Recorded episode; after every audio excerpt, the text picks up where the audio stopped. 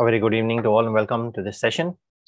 Yeah, let's go ahead with the testimonies for this evening, giving praise and glory to God for whatever He has done and worked in your life. Yes, who would like to share their testimony first?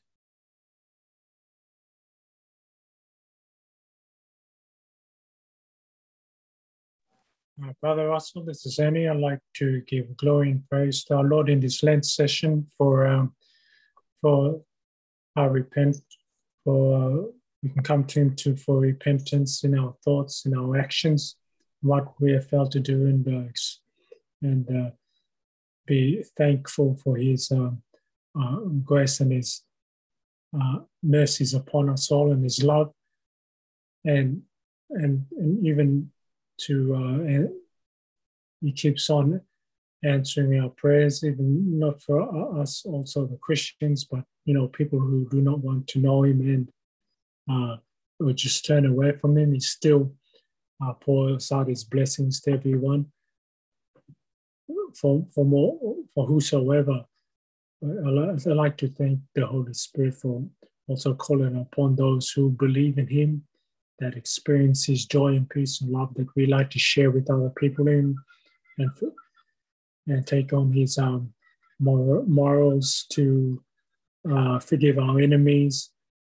Or he uh, uh, he blesses and feeds the those ones who are evil as well. And you know we all live in the same light. And i'd like to thank uh, his uh, obeying his voice and his uh, doing his commandments for our for our guide for enriching our lives and the sharing and and for the holy Bristol's prayer group for their special um, for you um, brother Russell and brother Vivek for your and sister Shanine and brother Savio for your uh, your teachings and uh, your, your your your daily feeding of the word that strengthens all of us. And I'd like to thank all the all the uh, all of you for um, strengthening strengthening us and assuring us at all times with His knowledge and wisdom. And I'd like to thank all for you to send out our prayers and even us when we say our prayers for all those ones throughout the world here in Australia and our um, our families and extended families, and from all corners of the world, wherever they are, that He shares His blessings and the precious blood upon every one of us. Thank you. Thank you, everyone. Thank you, Annie. Praise God. Thank you, Jesus. Thank you, Holy Spirit, for He is the source of all wisdom. He is the source of every good thing. And this prayer group is His as well. It is He who runs it. Thank you, Father, for that grace upon our lives. Thank you, Jesus, for the enlightenment. Thank you, Father, for opening our hearts to your understanding. Thank you, Lord.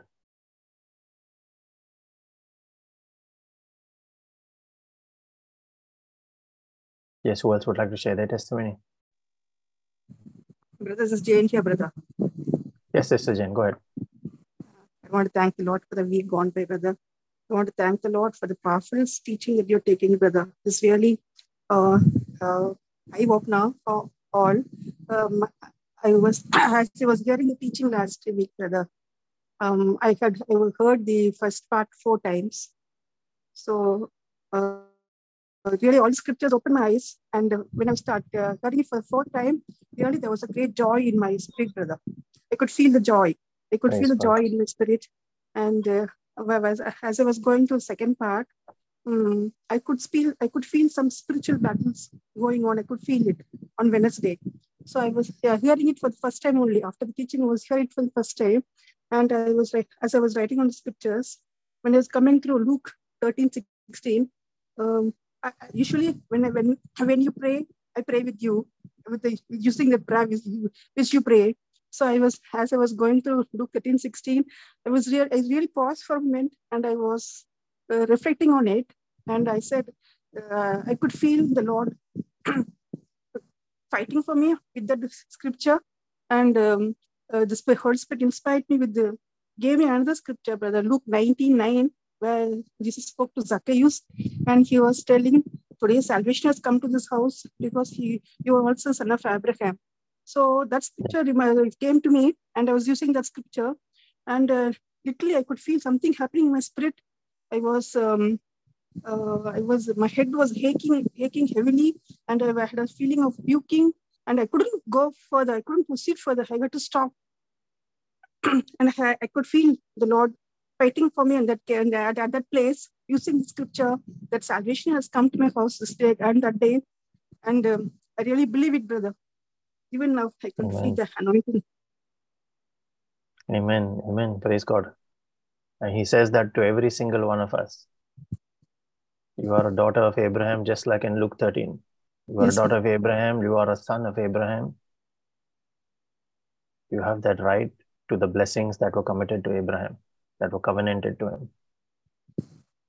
it was really a different experience for me brother as, you- as it is as you were taking this uh, teaching it was like me it was like me journeying from adam going through noah going to abraham it was like like me also traveling with that journey and it was a different Yes. experience for me brother Yes, Really I experienced the same when when he first taught me that.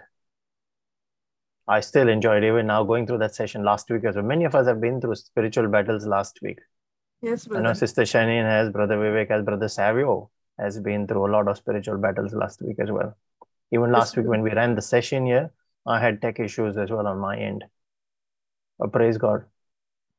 When he fights for you, and he says, This is a son of Abraham. Yeah. Wow. And after that, I could really feel the difference, brother. From yesterday, I could feel something uh, that yoke has been taken from my neck.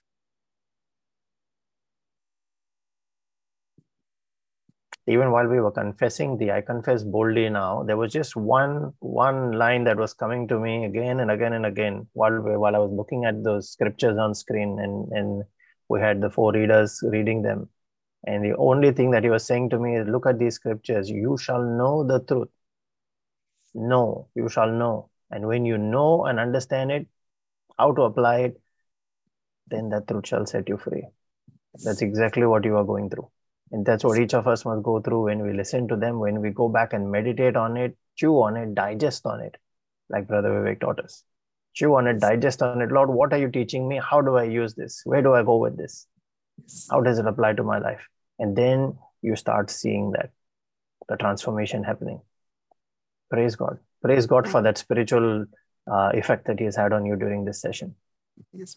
I really, I really thank the Lord for the pattern He is using me to have brought me to till far, writing me the note for uh, making me write the notes because I always suggest that uh, don't stop hearing on Friday. Usually I don't do that. I hear it many times, and I, Ezekiel 37, I, I I have heard it many times.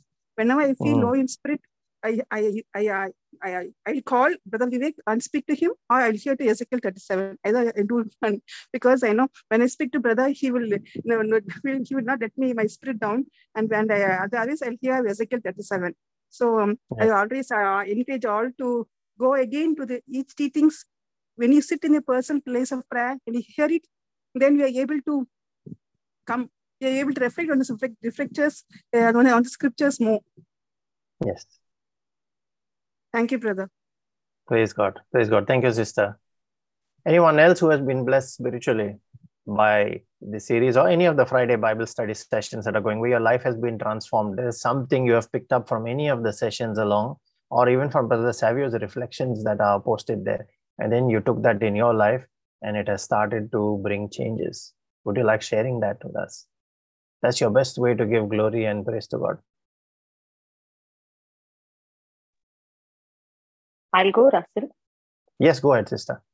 Um, so this is uh, firstly, I want to give uh, God praise and thanks and honor and glory for all that He is doing in our lives, for even keeping us alive uh, for this day, and for bringing people uh, who are great shepherds who lead us. We are we are His flock, and I say this because um, I think every Lent, um, I've always uh, not given it a thought but I'll say, oh, you know, I'm just going to, I'm just going to stop this and I'm just going to stop that or whatever I'm, you know, I'm sort of, uh, can I say addicted to? Uh, Yeah. But then, Russell, thank you for thank you for teaching on for your teaching on Wednesday morning encounter, uh, because I think uh, it really the Spirit really spoke to me uh, during that session where uh, it said like because I remember you saying it's not just for the forty days. It is beyond what you do beyond those 40 days. You know, it's not like, okay, I'll switch the switch off in 40 days and then I'll switch it on again and do whatever I was doing in the past. And that was that was a time of great reflection for me because there were three things that the spirit spoke to me about and those three things are sit and reflect about what are you rushed about? What are you distracted about? And what are you addicted about? And it was it was so overwhelming when you sit to reflect on those three things because I knew so many things that I was so rushed where um, you know I give God I probably don't give God as much time and I give uh, something else that's of lesser priority more time. Um, and like it's always like a race to the finish. Oh, I have to get this done. I have to get that done, you know, and it's always a race to the finish. And what am I distracted? There are so many of there are so many distractions that come our way. And like I've made a note of every single uh, of these points that I and that I really want to focus on, not just like during this Lent, but I think the message that you said on Wednesday, Ash Wednesday, was that it sunk really deeply for me, where um, I in pray and I pray and pray because I, you know, we all backslide, and I don't want to backslide, but I pray and I pray that I carry this forward past the forty days and into into what's going to be life for me in the future uh, looking at these three questions and asking myself, how do I protect my time so I'm not rushing? What needs to be removed so that I'm not distracted? And where am I addicted to? And I honestly praise and thank God for all the people that He has brought in our lives, in my life at least, who's helping me grow so much um, there are so many things that we learn, you know, during the Bible study, during the morning encounter, during, uh, you know, with Savio's reflections, you, even during, even when I sit to, even when I sit to prepare for the Tuesday Rosary, the Spirit speaks so much. And I think what comes out when the prayers before each decade is like from my heart. I really, uh, I, really mean it. It's, and it's what, it's what's important at that point in time.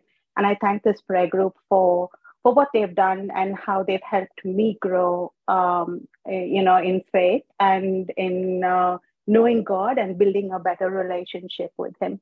Yeah. Praise God. Thank you, Jesus.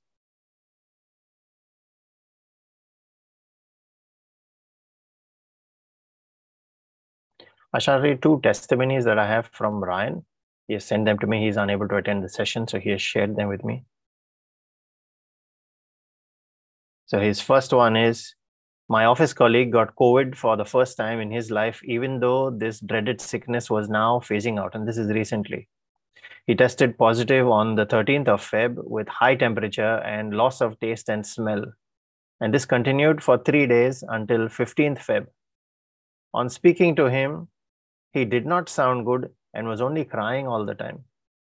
So on 15 Feb evening, I prayed with my partner, the Holy Spirit, my prayer partner I made a declaration taking his name that you are made completely well and free from all sickness in Jesus' holy name. On the 16th of Feb, the morning, that's the very next day, I happened to call him and I was surprised to hear when he said, I got back my sense of taste and smell. I can now eat food and there is no temperature, but I just need to rest. It still didn't occur to me but when I got off the phone, then my partner, the Holy Spirit, reminded me of the prayer we had made and that he was just that he was made well in Jesus' holy name. I went to the side on a quiet and gave glory to God. Thank you, Jesus. The second testimony is my mother was traveling for the first time alone, all alone, in her old age to Australia. This is from um, UK to Australia. My worry all along the journey to the airport was her going alone and the baggage weight, although we thought that it was well within weight, well within the limits. So at the check-in counter, one of the fellow travelers asked us to go ahead, giving mom preference. The lady at the counter told us that the baggage was overweight and began speaking to her supervisor. He looked at the screen and then he gave us a glance and said to her in confidence, Let it go through. And then she came back to us and said to us, Your bag was five kilos overweight, and I should be charging you 95 pounds for this. But this time you don't pay anything. You're absolutely fine and free to go. The bag was checked in without any hassle. The favor of the Lord Jesus Christ was resting on us. I then realized why the other person in the queue asked us to go ahead. My mom had a transit flight with stopover of five hours all alone. And she's, she's been traveling after many years now. So I had to make sure to call and check on her at this stopover. But how? As she is not tech savvy. Anyway, I called her and she answered, saying to me, there was another lady with her going to Auckland and she turned on the Wi Fi, her to speak. She also said there was nobody at the counter who could have helped her. Nobody, no staff at the airport at the counter there that could have helped her. Instantly, it struck me that Lord Jesus Christ sent his holy angel in the form of this lady.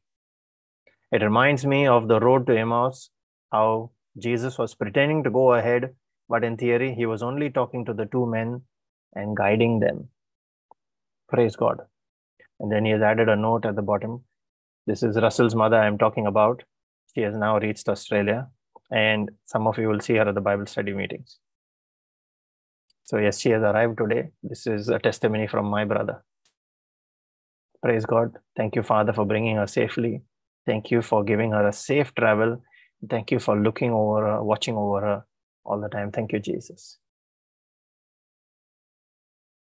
Yes, who else would like to share their testimony?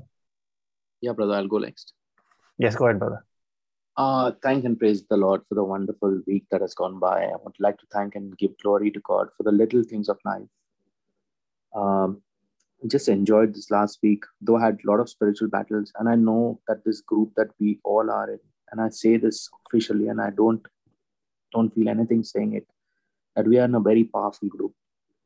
Amen. So powerful because I I can sense the spiritual battles that take place. Uh, Sister Shanin last week couldn't sing a single hymn, and I yes. knew that it was not her voice that was being. It was just that in the realm of the spirit there was a huge battle huge heavenly battle like and we are in that warrior we are called to be warriors in christ jesus we have to take his name and the authority and we are, we are called to live that life as a warrior not just as just an ordinary believer. And if we believe in that name jesus there's so much of power so much of power. And and all we have to do is just take that name with confidence. And the ones that uh, go in the word once we are in that word we, as brother russell says once we just chew on that word and continue chewing on that word that word becomes alive and active in our life and when we start using Amen. that word it becomes so powerful. I, I, give glory and thanks to the lord uh, that you know this this prayer group when god gave me this first idea of starting this prayer group i did not know how it will go what would happen who we'd contact. It was just it i said lord i don't know anything. And he guided me and today we have brother russell we have brother savio we have sister janella we have uh, sister shanin with their power praise and worship and and all these mighty prayer warriors that are there and i'm so happy that to see such mighty miracles uh, in you know russell's brother brian uh, ryan and so many people who are testifying today all glory and praise to the lord that from a seed this has grown into a tree. Today, I'm so blessed to be part of this uh, prayer group. And I bless so many other people who would continue learning from the morning encounters. Um, brother, I'm also be totally blessed by this morning encounter, especially as uh, Sister Les also said. Uh, it's not just in that 40 days, but it's after the 40 days what you do that matters.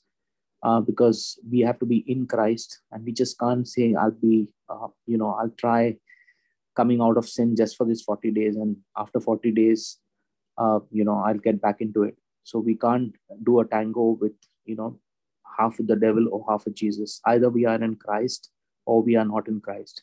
And that's what the lord taught me during the morning encounters. And also brother savio's uh, reflections have been really powerful. I've been using them powerfully and reading them and understanding and the prayers are very powerful. Uh, every part of the holy rosary and the divine mercy are led so spirit filled uh, every person who leads it is using scriptures uh, and that's what makes the the rosary more powerful and i guess um, it is it's just a wonderful thing being part of this um, this powerful prayer group uh, thank you everyone and thank you jesus amen Amen. Thank you, Jesus.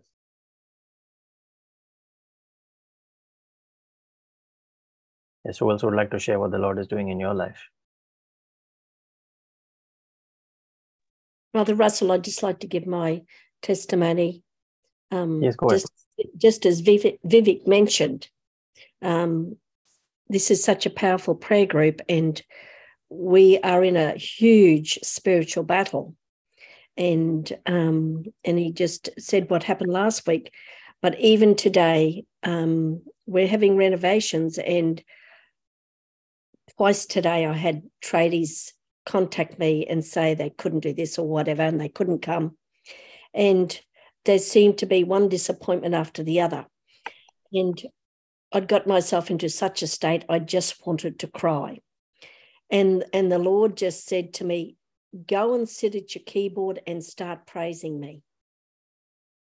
And this was um, around lunchtime. So he, his attack started first thing this morning and he and he tries to get you into such a state where he he wants to confuse you and so i just sat at my keyboard and i was praising the lord just kept praising him and praying in tongues and you know that lifted you know he put a song on my heart to to to google and to listen to you know and and after a time he changed the whole mood i was in into getting up and just praising him and dancing. So it just goes to show that that we can overcome what the evil one is trying to destroy. He comes to steal, kill, and destroy. But Yes. we have got tools. The Holy Spirit has given us tools to overcome this. And we are all under attack. No one is different to me. But if you're doing work for the Lord, you are in the firing line. And I just want to praise and thank the Lord for, for all the graces and blessings that He's given me and my family, for the gift of the prayer group, for the very breath that we have. And I thank you and praise you, Lord, just for you being in our lives. And thank you, Brother Savio and Brother Russell, and Brother Vivek and Janella for her prayer group team. I'd like to praise and thank the Lord for Daphne for doing the, the PowerPoint for me because without her, I can't operate properly. It would mean me doing Amen. something else. So I'd like to praise and thank the Lord for that. We give you glory, Lord. All glory and honor to you. Thank you, Lord. Amen, Lord. Amen, Lord. Let these whom you have called towards you in your name, Father, we bless them. Each of these that serve you selflessly just want to see your name glorified, just want to praise and thank you. And in your name, bless everyone around them, that they become a blessing, just like you blessed Abraham, that he would be a blessing. We take on that DNA, and as his descendants, his descendants, we become his blessing, Lord. I bless each of these, Father, in your name, that they see abundance, that they're always above and never below, they are the head and never the tail, that your grace is always upon their hearts, and your radiance, Lord, is seen through their lives. In the mighty and powerful name of Jesus, we release this in our faith and we say, Amen. Amen. And everyone that believes, please type Amen. Amen, brother. Yep. Hallelujah. Hallelujah. Glory to God. Yes, sister. I too want to share and give God all the praise and the glory for his faithfulness, for his perfect timing, for the ministering angels who help in due season, in due time. My mummy was admitted in hospital on Monday. Yesterday evening, she got discharged. Thank you, Lord, for the healing touch And thank you, Lord Jesus. You are our resurrection and our life. All glory Amen. to the Father, Son, and the Holy Spirit. Thank you, brothers and sisters, for upholding each other in prayer. Thank you. God bless us all. Shalom. Amen. to- Praise Jesus. Uh, Brother Russell, am I audible? Yes, we can hear you. Go ahead, sister. Uh, I want to give glory, praise, and honor to our Lord Jesus for all the blessings and graces that He's bestowed upon me and my family and friends, for the gift of life and for every breath that we take. I also like to thank God for all the comforts and the luxuries we enjoy, for all the benefits, dividends, gifts, perks that He has given us, even without asking Him. I'd like to glorify God for His abundance in all areas of my life.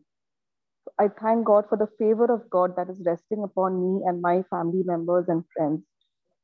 I thank God for the mighty favor that He has given me in my workplace and in every area of my life.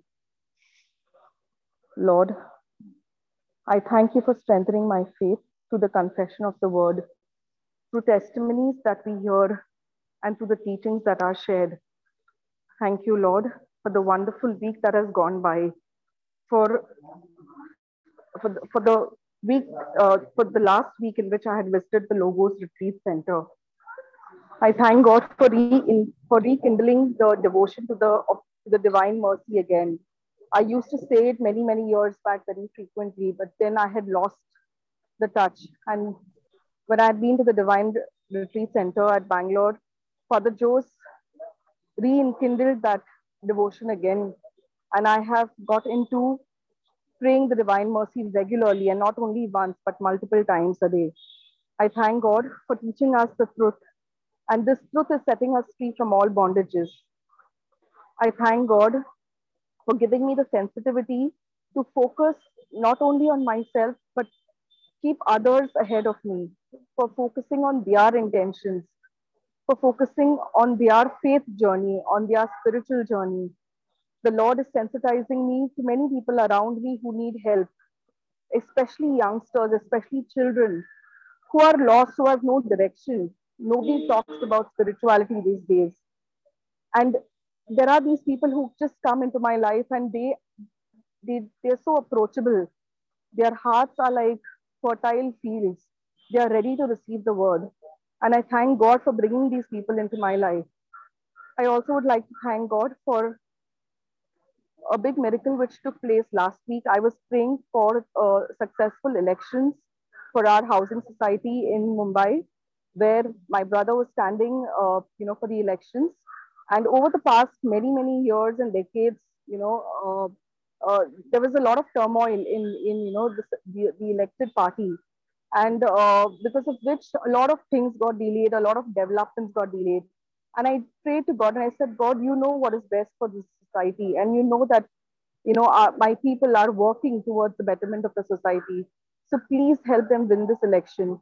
And by the grace and mercy of God, the, not only my brother, but the entire team, the entire team of around 15 people of all religions who were there, you know, they all won. This entire team won with a landslide victory. So I want to praise and thank God. I claimed the scriptures of uh, Luke 4 18, 19. The Spirit of the Lord is upon them and their families. And my Jesus himself has anointed them and filled him with his love and set them free from every work of the evil one. I claim this, I profess this, and the victory was ours. So I praise and thank God for this mighty miracle, which has never happened in all these years. And this I claim it only through the word of God that we have been able to see this victory. I also have made a few changes in my day-to-day life. I'm keeping the word of God always visible in front of my eyes, be it my mobile phone, be it my home, the walls, be it my laptop at work. I am just keeping the word of God, images, photos, whatever, just to remind me, remind me every second that I need to focus and keep my gaze on Him and not get lost.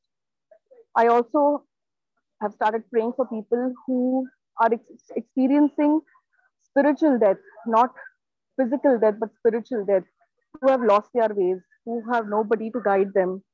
I am praying for these people, and I can see that there is there is a change happening. People are getting back in their journey, in their faith journey.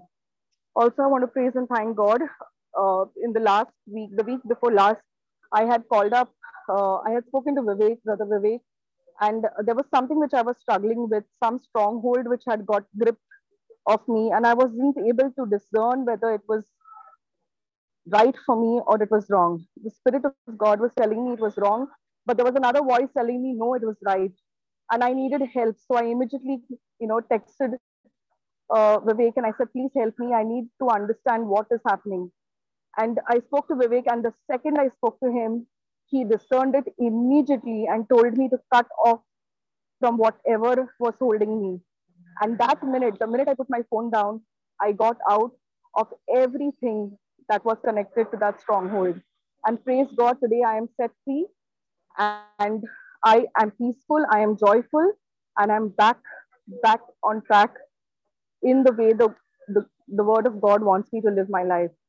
I thank and praise God for all these wondrous miracles. Thank you, Russell. Thank you, Vivek. Thank you, Sister Shanin, and all the members of this holy and anointed prayer group. Praise God. Praise God. Thank you, Jesus. When you said fertile soil, sister, the only thing that comes to mind there is what Jesus said the harvest is rich and plentiful, but the laborers are few. That is why he is looking for people that will carry his gospel as that bread and share and give out to them, broken and shared. So that when they receive of it, when they eat of it, then things must change. When they experience him, when they see his face, their lives cannot be the same anymore. But just like he said in the Old Testament, whom shall I send? That is a question that he asks even today. It is up to each of us to discern, to decide, and say, Here I am, Lord. Send me. Amen. Praise God. Thank you, Jesus. Yes, who else would like to share their experience with Jesus, their testimony? Brother Russell, this is Muris here. I would like to go next, please. Yes, yes, go ahead, Sister Muris. Uh, I just want to say thank you to the Lord for all his blessings on us, on all of us every day.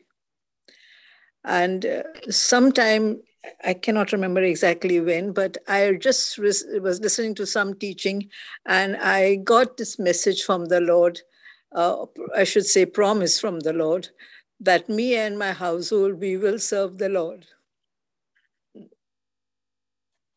And I claim that promise immediately. And whenever I feel a bit low, I tell the Lord again that, yes, me and my household, you have called us to serve the Lord, and we will. And another very bold confession I make whenever things happen that are not quite uh, quite right, and some um, like pain start here or there, or or some uh, what should I say, some um, sort of evil thoughts come to my mind.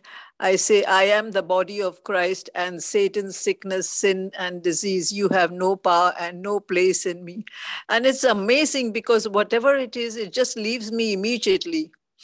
And sometimes uh, like uh, thoughts come that this bad thing will happen or that bad thing will happen. And again i claim that i am the body of christ and satan's sickness. I think satan tries all sorts of things to to worry us.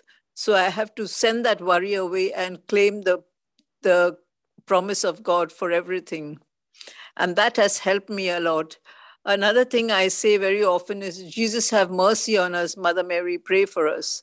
And it's like uh, i suppose you could say a, a slogan i say anytime through the day or night just to give me the strength and courage to carry on. And uh, the word of god has been so helpful because it is the word of god. So we have to get it's not the word of man or of anybody else it is the word of god. And that's what i tell whoever i talk to i said confess it boldly because it is the word of god nothing more nothing less. So you you just trust in it and confess it boldly and believe in your heart. And it will sent out from your mouth it will come to fruition.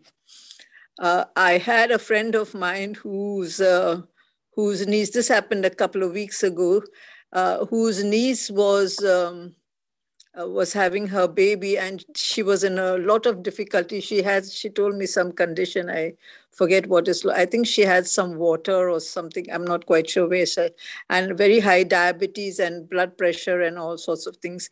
So she said uh, sent a message to me just before the uh, the morning encounter and she said please pray for uh, my niece who is having this. She's in uh, uh, NICU, neonatal ICU or something, and um, uh, they are struggling, and the the the report is not good. So I lifted her up during the morning encounter, and just left her in God's hands, and told the Holy Spirit to be there with her. And then about uh, nine o'clock, she sent me another message saying that everything is okay. She is. Um, uh, the baby has been delivered uh, and she would they all everybody was so happy and they um, uh, they just uh, I, I just i didn't she's not even uh, she's not catholic I, I don't know what she is really i don't know whether they they believe i think they generally sort of just believe that there is a god but uh, they don't really adhere to any of the and she knows that i go to church so she always tells me to pray. So i didn't preach anything to her or tell her anything. I just said praise god thank you jesus. Just sent her that message back and told her continue to praise god and thank god for what has happened in your life and in your in the life of your family. And she said well they're all so happy. The the uh, nieces um, uh, partner and his family, they are all thanking God. And they have named the baby Noah. Wow. Uh, so, and now she's so, so pleased with the outcome of this uh, incident. She says, of course, the baby is very weak. She gives me regular updates of the condition of the baby. And every time I praise and thank God for another life that has come into this world to praise and glorify his name forever. Thank you. Thank you. Thank you for that testimony. Maybe there's just one thing to tell them. If they're willing to hold on to faith, let them just lay hands on the baby in faith and, and speak health over him in the name of Jesus. Two things speak what you want to see, and then let that be released in the name of Jesus. Let them All see right, for themselves you. how that transformation takes place. It will stir up their faith as well. Let yes, him draw thank you, near. Yeah, praise yes. God. Thank you, Jesus. Praise God. Thank you, Jesus. Uh, Brother yes, Russell, this is Gladys here. Yes, go ahead, sister. Yeah. Uh, I just want to praise and thank God for the innumerable miracles that He works in my life on a daily basis. But I want to make a special mention to a particular miracle which uh, recently happened. Uh, it was regarding my dad's house, which uh, we had uh, had some tenants staying there in that house for around 10, 12 years. Uh, the tenant suddenly expired in July uh, last year, and his wife refused to move out of the house after that. Uh, we approached the cops and the other authorities, which nobody was willing to help us out and, uh, you know, uh, give us uh, any, this, they, they, all told us go to the court. And of course, you the court, once you go, go through the court, it is like years and years. So I thought yeah. as, I mean, I've lost my dad's house in the bargain. Uh, so I uh, asked uh, Jenny, who had introduced me to this group, I asked her to make a prayer of agreement with me, uh, in which uh, we did. And in a couple of months, the whole situation changed. I mean, there came an episode where the, we had to get in touch with the police and they came to the house, they saw the lady, and of course, they told us you need to make arrangements for her for an old age home. Now that was another task that we had to because we were trying uh, uh, right from October right up till uh, January uh, last month. We were trying to look out for a place for her. Nobody willing to take her in since she was uh, uh, from Tamil Nadu. so you know we had a real tough time, and I. I mean, Jenny and I have been continuously praying over this situation, and I just learned eventually just surrender it to God. I said, you know, you have given us that house, so you will take care of it. And uh, that's the only thing that I can, uh, you know, say to you. Uh, I'm not very good with prayers and scriptures and things like that. So I always look towards Jenny to help me out with that. Uh, And uh, Jenny sent me a, a, scripture from Isaiah 45, uh, verses 2 and 3. I will go before you and will level the mountains. I will break down gates of bronze and cut through the bars of iron. I will give you hidden treasures, uh, riches stored in secret places, so that you may know that I am the Lord, the God of Israel, who summons you by name. And uh, I got the whole family to say it with me. And uh, in a couple of days, I found I managed to find a place uh, for the lady to keep her there, which uh, the nuns agreed to keep her. Uh, provided the police were going to help. And uh, thankfully, we went to the house uh, and we, uh, I mean, I had gone there earlier, but I didn't enter the house. I don't know what kept me behind. and I waited until the cop reached there. And then when we entered the house, we entered the house and we realized that we were calling out to the lady's name and she was not responding. And uh, we realized that she had uh, expired. Uh, oh. Yeah, so I mean, it was uh, a real shocker for us. Uh, and also, I mean, uh, at the same time, relieved that, you know, this thing would be resolved uh, of course, the cops came. Uh, I mean, I had uh, one of them already with me, but uh, he said, you know, since it's a crime scene, you cannot enter the house and things like that. Uh, but eventually, uh, they kind of allowed us, after a couple of days and things like that, they allowed us to clear the house and to clean up the house and everything. And now, only thing is, they have still have a set of keys. which they have they said the next time i come to goa back again i can get the keys but uh, I mean, uh, everybody who I met in Goa had told me that that house is gone. I mean, I was receiving only negative news from everywhere. Most of the time, everybody told me only that that house is gone. You will not get. All Goa properties are like that. All the tenants, you know, are the ones who have more benefit out of those properties and things like that. But uh, I think when I when I used to always talk to Jenny, she always said, no, don't worry, everything will work out. Everything will, you know, she just kept me thinking positive. And also the thing that I learned uh, through this prayer group to pray and to surrender situation to God because he knows best. And I think he knows the right plan. Uh, even if I had gone through the court, it would have taken years and years. I know yeah. for sure. And I didn't even know that I would get the house back. So I think this is just a mighty miracle that God has uh, worked in my life and He has given me my house back. Uh, so, which is, uh, I just want to praise and thank God. He is almighty, all powerful. Only He knows what He has in store for us. Thank you, Jesus. Praise you, Jesus. I love you, Jesus.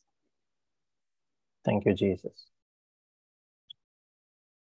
Thank you, Lord, for the opportunity to be blessed to be part of the Brisbane prayer group and for all that we are learning through the prayer group.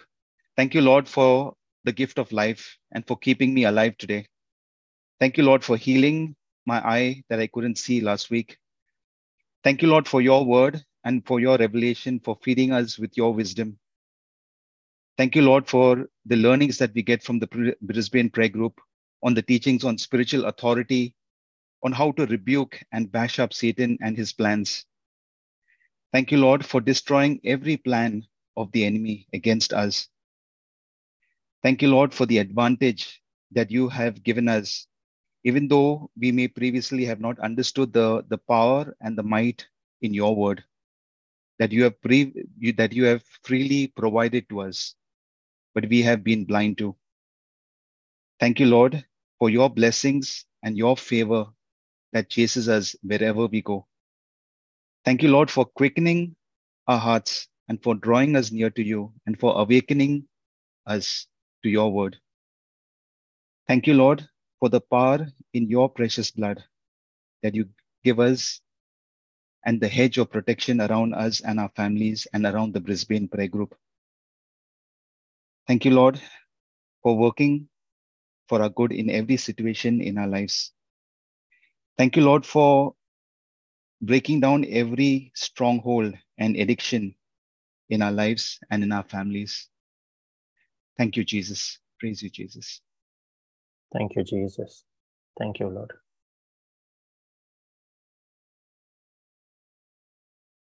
Yes, is there anyone else who would like to share their testimony? We can probably take one more and then we can get into this evening session, just in the view, in the interest of finishing on time as well.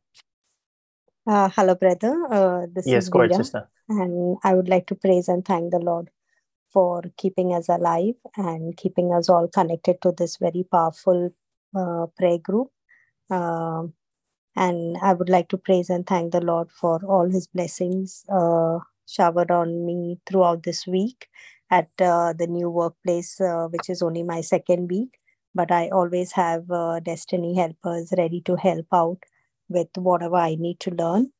Uh, and I would also like to thank the Lord for giving me this opportunity where the workplace is very flexible with the timings. So I now don't miss out my morning encounters, uh, except on a Tuesday when I start a bit early. And not only that, but uh, I'm able to drop my son to school where he drives.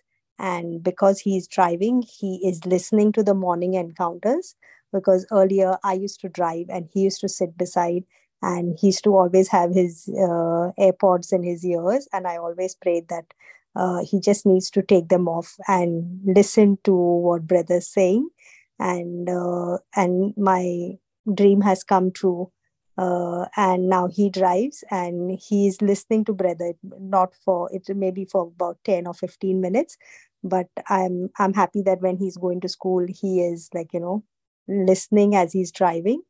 And slowly he will you know maybe on his own he will uh, get into the group and he will listen so i like to praise and thank the lord for that and even for my daughter yesterday uh, she told me that she jammed her finger in the car door and when she showed it to me in the night uh, it was really badly bruised and swollen uh, and uh, she said, No, mom, but I'll be fine. I'll be okay. So I just made a prayer.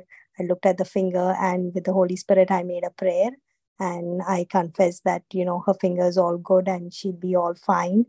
And but I told her, if you need to go to the doctor, please go and see the doctor, uh, just in case. Uh, uh, but uh, today in the morning, uh, she messaged us when we asked her. She said, No, mom, it's all good. And when I spoke to her also in the evening, she said that it was all good. And uh, I know the Lord has answered my prayer because I also listened to the recordings of the Divine UK. I joined the session in the morning when I wake up and I listen to the uh, repeat. And as father keeps praying and he called out her name very clearly tassia you are blessed. And when i told her about it in the evening she said mom how can father know? Did you send a message? I said you know what? When we pray i said you know the lord hears us and he sends messages to tell us that he has heard us. I just wanted her to have that powerful feeling that it is you know the holy spirit that is working Yes. within us and listening to us and uh, she couldn't believe i said you know what tonight i will listen and i will re- send you the recording and you can listen to it so i want to thank the lord for these little miracles that he's trying to bring the family more close to him and uh, Yes. yes uh, thank you jesus for all your blessings on us Thank you, Jesus.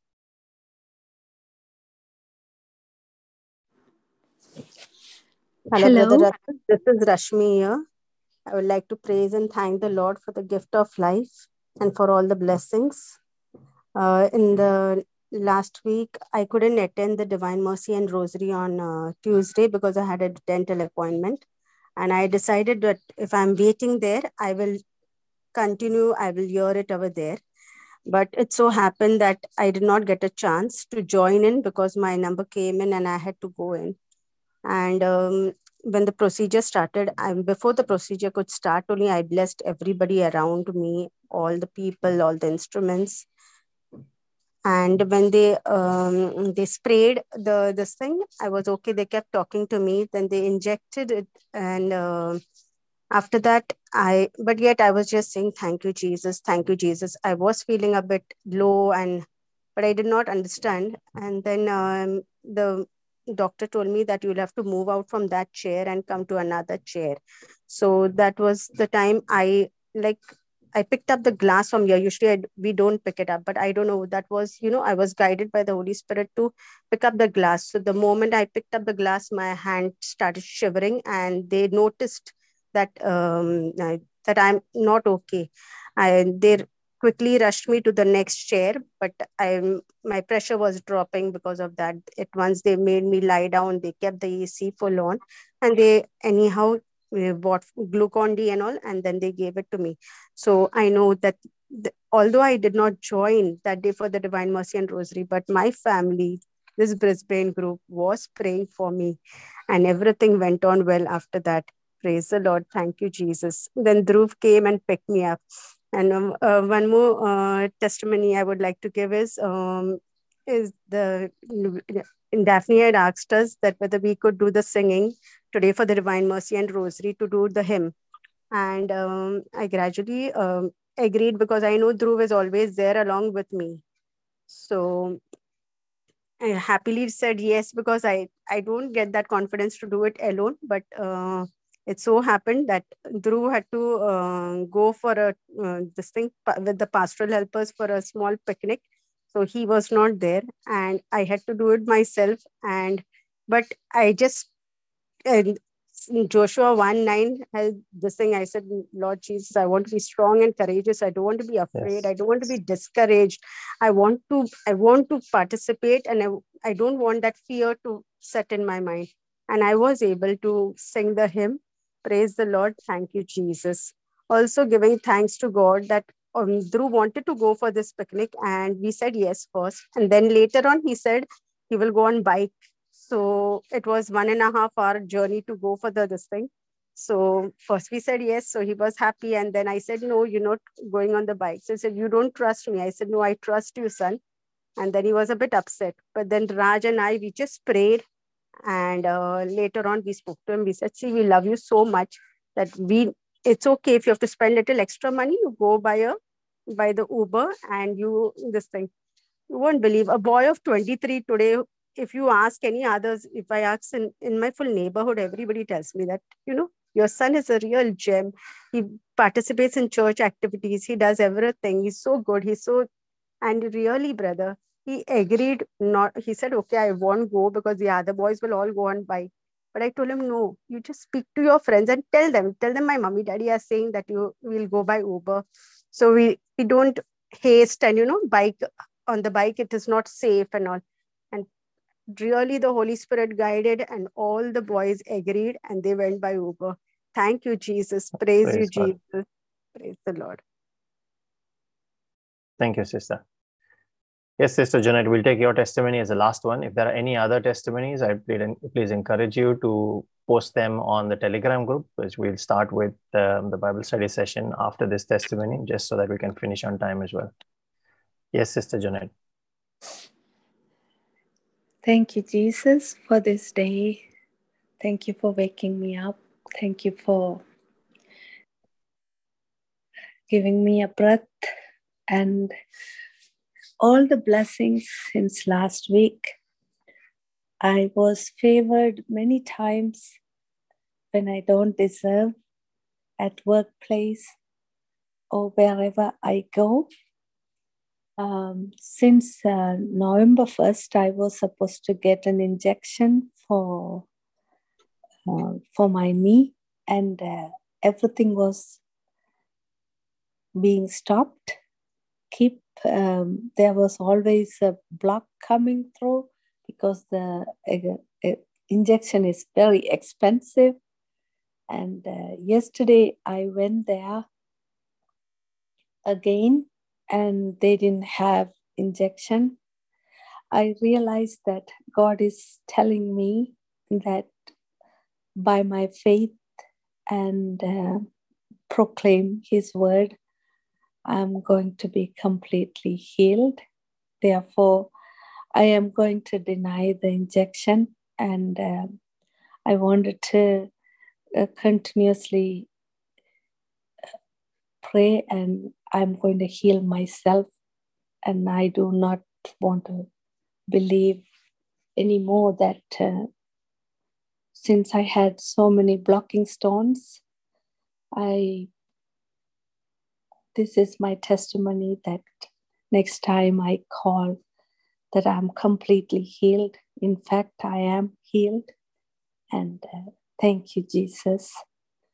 And thank you for everything that uh, this group is blessing and the people that I sent and being blessed and uh, I hear positive feedback from them. Thank you, Jesus. Thank you and bless the word that we are going to listen and bless the lip of clay and wisdom and let us be wiser than yesterday. All in the mighty name of Jesus. Amen. Amen. Thank you, Jesus. Thank you, Lord. Just a couple of quick announcements before we get into the Bible study session for this evening. A warm welcome again to all those that have joined us for the first time. I shall share links for you to join. You can join us on the Telegram group where you have other like-minded people that you can pray with. You can share your prayer requests there, and there are others that are part of the Spring family that will pray for you as well. And um, you're also more than welcome to attend any and all of our sessions. We run daily morning encounters with the Lord at 7 a.m. Australian Eastern Standard Time. And you can just check at what time that translates to in whatever region of the world you are in. And you can attend live. So these sessions are live, uh, are run live on Zoom as well as on YouTube. Um, if you are unable to attend them live, you can also, we post those links on our YouTube page, on our Facebook page as well you're not able to attend on live, you can share, uh, sorry, you can participate in the recordings that are shared on uh, YouTube, on Facebook page, as well as on our Spotify podcast channel. So there's morning encounters starting at 7 a.m. Australian Eastern Time every day of the year, 365 days. We also have Brother Savio's powerful reflections that are shared on our Telegram group every single day of the year. and then we have the daily rosary and divine mercy sessions that are on Monday to Thursday at 7 p.m. in the evening, Australian Eastern Standard Time. And on Friday, they run at 3 p.m. in the afternoon because we have this Bible study session in the evening uh, from 5.30 p.m. onwards.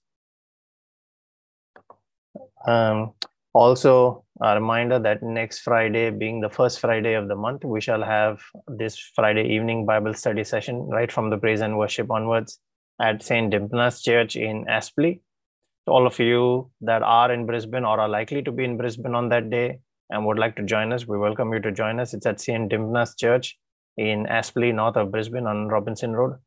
Uh, you can join us right anytime from 5.30 p.m. onwards. We start with praise and worship, followed by the I Confess Boldly Scriptures, followed by testimony time that we've just completed, and then we get into the Bible study session for the evening.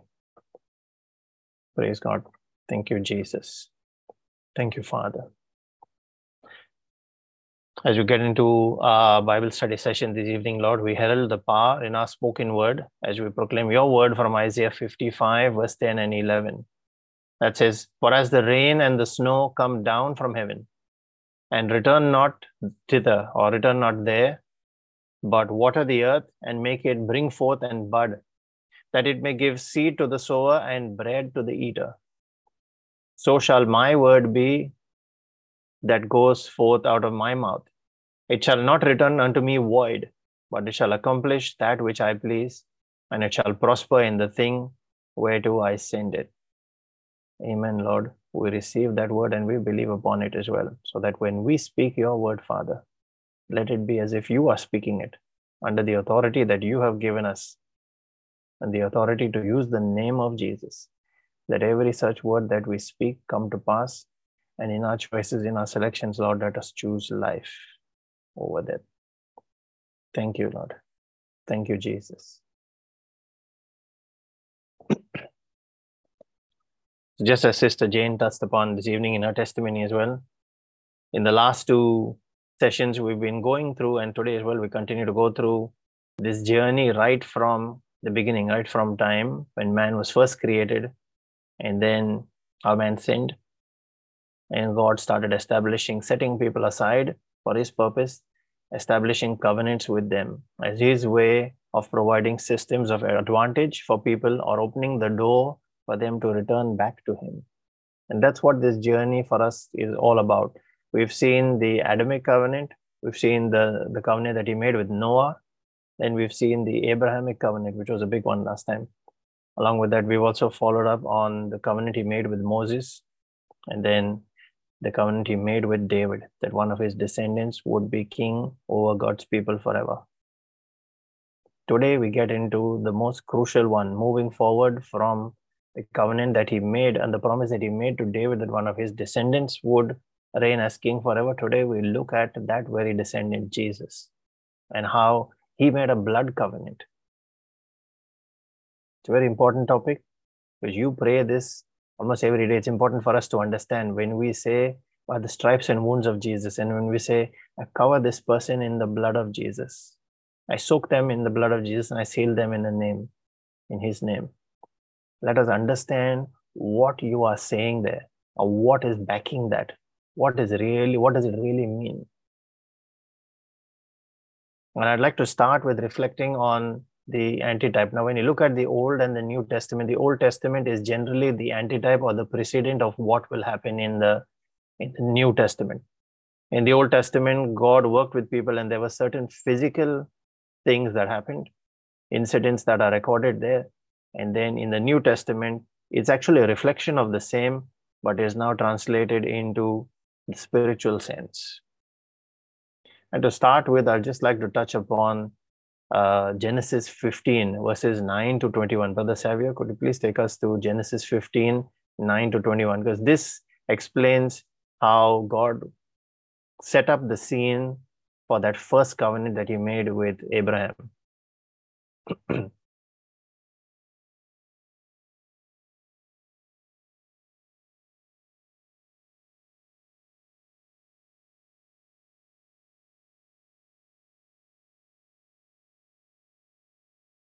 And he said unto him, Take me a heifer of three year old, and a she goat of three years old, and a ram of three years old, and a turtle dove, and a young pigeon.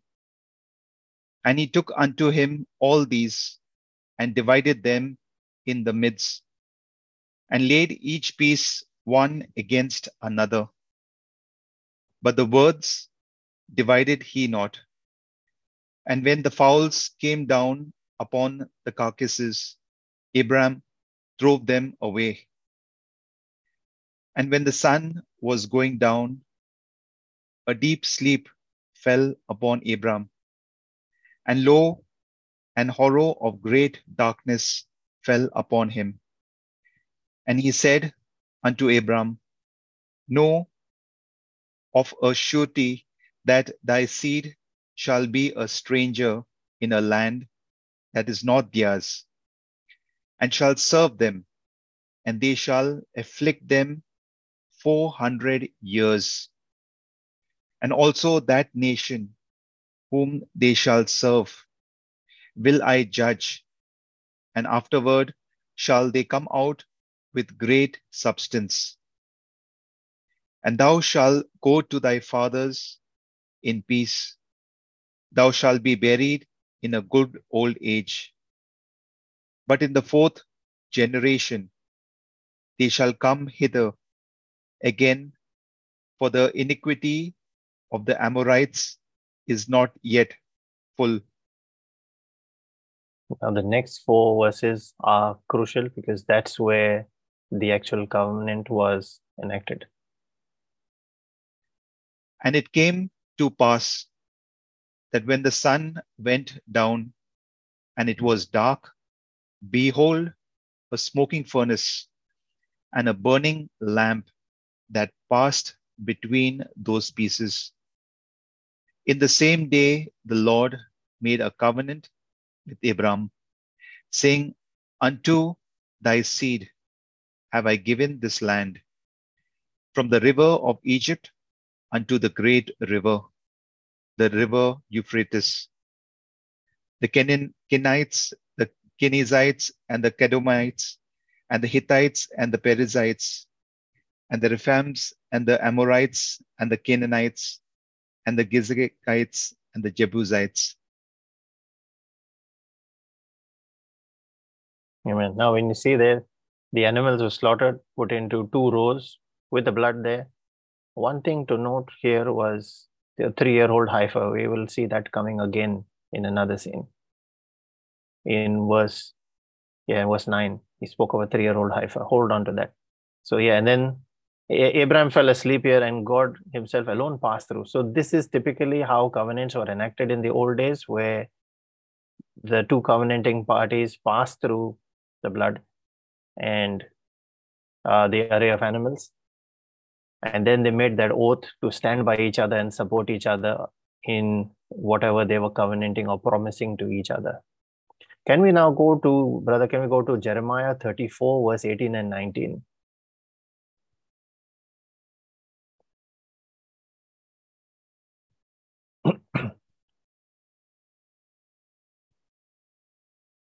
so here you see of you will see the consequence of what happens when someone does not honor the covenant.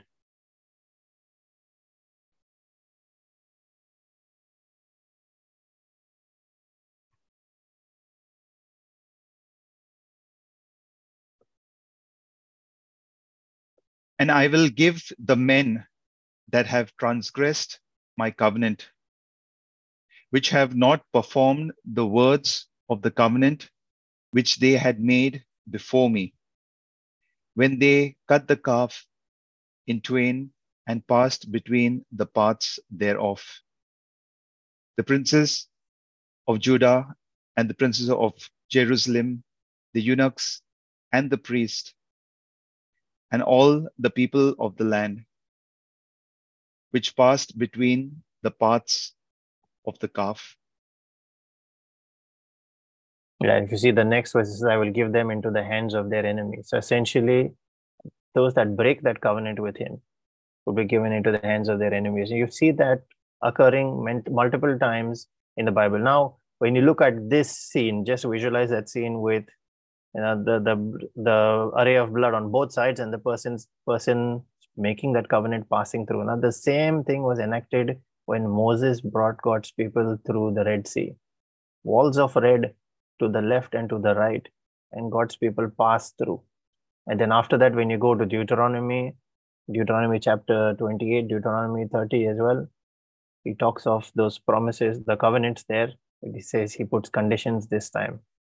Now, all those that have passed through have become covenanted people. And he says, if you are breaking that covenant, you are definitely going into the hands of your enemy.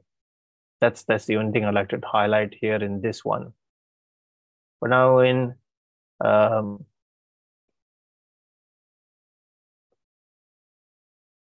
when Jesus made his blood covenant, sorry, when God made this covenant with um, Abraham, it was only he who passed through. So there was no such clause there. And then we have um, you see that when he made that covenant, there was no one else that he could swear by.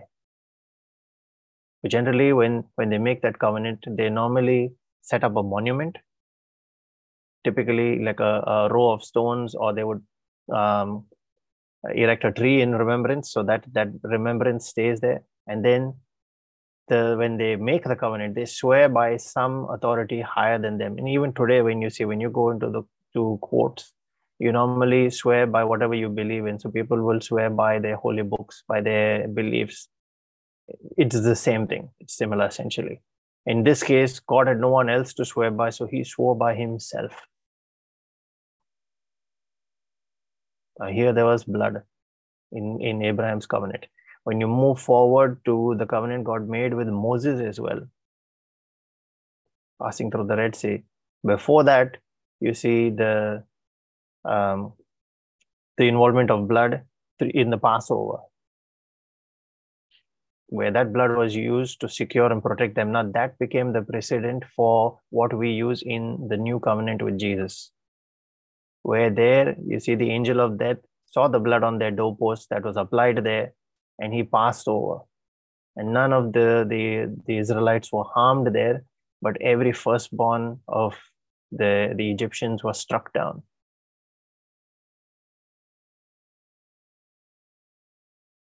Now, key thing here with this, why that blood there? I just want to touch upon that. Let's, Brother Savio, can we go to Hebrews 9, verse 22? that shows the importance of that blood there.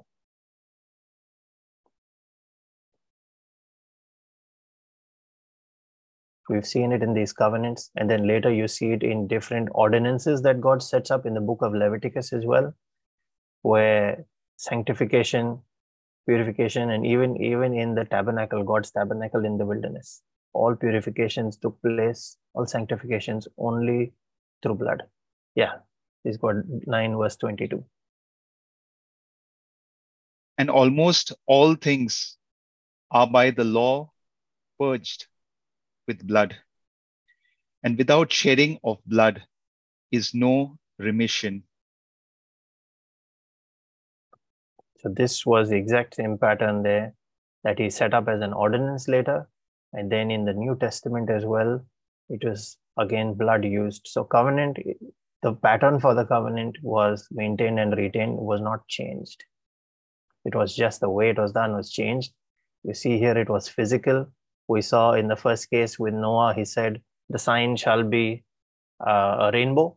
When I see that sign, I'll remember my covenant. That's what I was talking about when I said memorial, that where they erect, typically erect you know, a pile of stones or a tree. In this case, in his case, God gave the memorial of the, the rainbow there. In the case of Abraham, the memorial was circumcision, where he said, When I see the circumcision on the person's body, then I will know. And then in the New Testament, we saw last time when we studied the Abrahamic covenant, he changed it. The sign this time was circumcision of the heart. So the memorial was there. And typically, when such covenants were made, along with that memorial, when they made their oaths, they swore by some higher authority, they made their oaths, they sealed that covenant, completed it by having a meal together to say, now we're completely in agreement with each other. So they would have that meal as well. And you see, all of these signs were introduced in Jesus. Uh, they were they were introduced in the, the Passover in the Old Testament, and then Jesus used the same in his uh, covenant as well.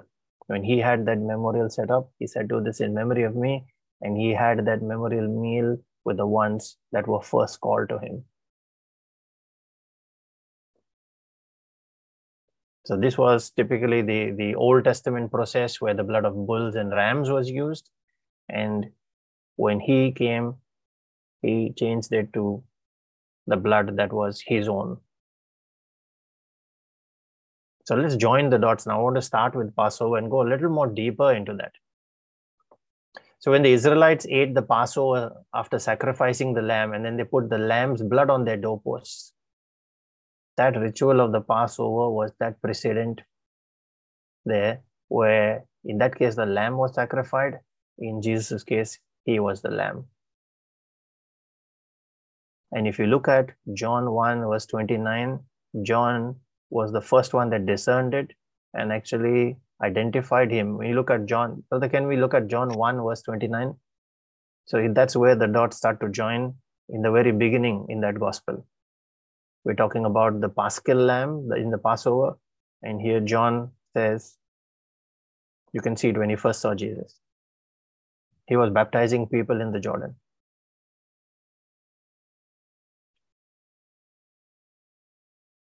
The next day, John saith Jesus coming unto him and saith, Behold the Lamb of God, which taketh away the sin of the world. So now, when his blood is applied to our doorpost, we are fulfilling the same ordinance that God gave us through the Passover in the Old Testament. This is sealed in the New Testament through Jesus' blood. When you are applying that, that same process, now here we just see that the blood is, is applied. We you say, why the blood? I apply the blood of Jesus on this person. But what you are fulfilling there is when that blood is applied on the person, in that sense, the doorposts and their lintels, then the angel of death or destruction, whatever is looming over you, must pass without harming. That's the power that that blood carries. That's, that's what this was symbolic about. Now let's look with this in mind. Whatever death and destruction is looming, that angel of death must pass. Now, with this in mind, let's look at Galatians 3, verse 13 and 14. This is part where I confess boldly and we are saying it, we say it almost every day, those that recite it every day. Brother, can we go to Galatians 3, verse 13 and 14? in one way, when you look at that angel of death passing, it's also, it's not just destruction, but in another way, it's also the one charged with bringing God's judgment, where the judgment is looming over the person for the mistakes they have made. And now the blood of Jesus is applied on their doorpost. Now, see if this verse is making sense to you. Christ had redeemed us from the curse of the law, being made a curse for us. For it is written, Cursed is every one that hangeth on a tree, that the blessing of Abraham might come on the Gentiles through Jesus Christ, that we might receive the promise of the Spirit through faith. So the angel charged with bringing the curse of the law on us, God's judgment for us failing the law. By the blood of Jesus, you have redemption. That's what this verse 13 Jesus Christ has redeemed. It is through his blood. That's what this connection is to that ordinance there. That's what's really happening. So now, when you say, I apply the blood of Jesus on that person, this is what you are really saying, Lord, if they have made mistakes, and we agree that we have, and we repent for those. Now, when I cover this person with the blood of Jesus, there is that divine exchange that is taking place. And we'll see that later during the session. And then they now wear or they are clothed with the righteousness of Jesus. Now, let's look at the ordinance that was actually set in there and how Jesus was fulfilling that. So it started off with the sacrifice there at the Passover, and the ordinance was set in we can refer to that in Numbers chapter 19, verses 1 to 4. So, Brother Savio, can we go to Numbers chapter 19 and we'll read verses 1 to 4? Remember, I asked you to hang on to what you saw in Genesis 15 there of the three year old heifer. They refer to that heifer again here.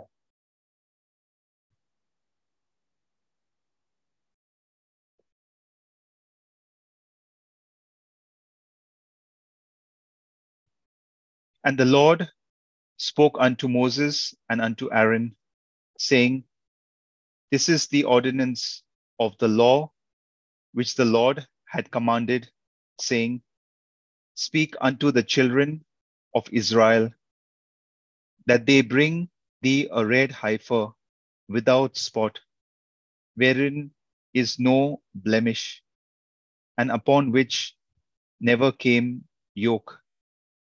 And you shall give her unto Eleazar the priest, that he may bring her forth without the camp, and one shall slay her before his face. And Eleazar the priest shall take of her blood with his finger and sprinkle of her blood directly before the tabernacle of the congregation seven times. Now look closely at these words. Heifer without defect or blemish. In the in the Old Testament Passover, it was a lamb, one-year-old ram without defect or blemish. Look at Jesus, the Paschal lamb, discerned by John. We just saw it in 129, John 129, by John the Baptist. Lamb without blemish. It says here, he shall be, shall be given unto Eleazar the priest, slaughtered in his presence. There as well, you had the high priest looking upon him while he was crucified. His blood was shed out, poured out of his body. He was taken. See, here now they're saying, um, verse 3 that the that he may bring her forth without the camp. Without the camp means outside the camp. And then that heifer shall be slain. Jesus was taken to Golgotha outside the city, and there he was slain before the high priest. Are you seeing the connection? It was not just by chance. This ordinance here was fulfilled. That blood is then sprinkled towards the tabernacle when his blood was shed there on that cross.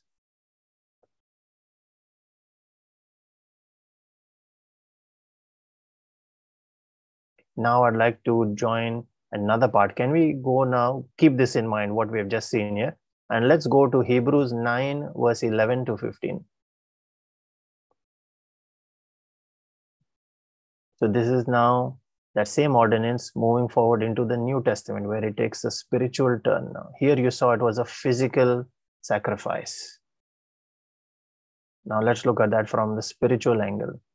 The same ordinance. 9 verse 9 to 15. Sorry, Hebrews 9 verse 11 to 15. But Christ, being come and high priest of good things to come, by a greater and more perfect tabernacle, not made with hands, that is to say, not of this building, neither by the blood of goats and calves, but by his own blood he entered in once into the holy place, having obtained eternal redemption for us.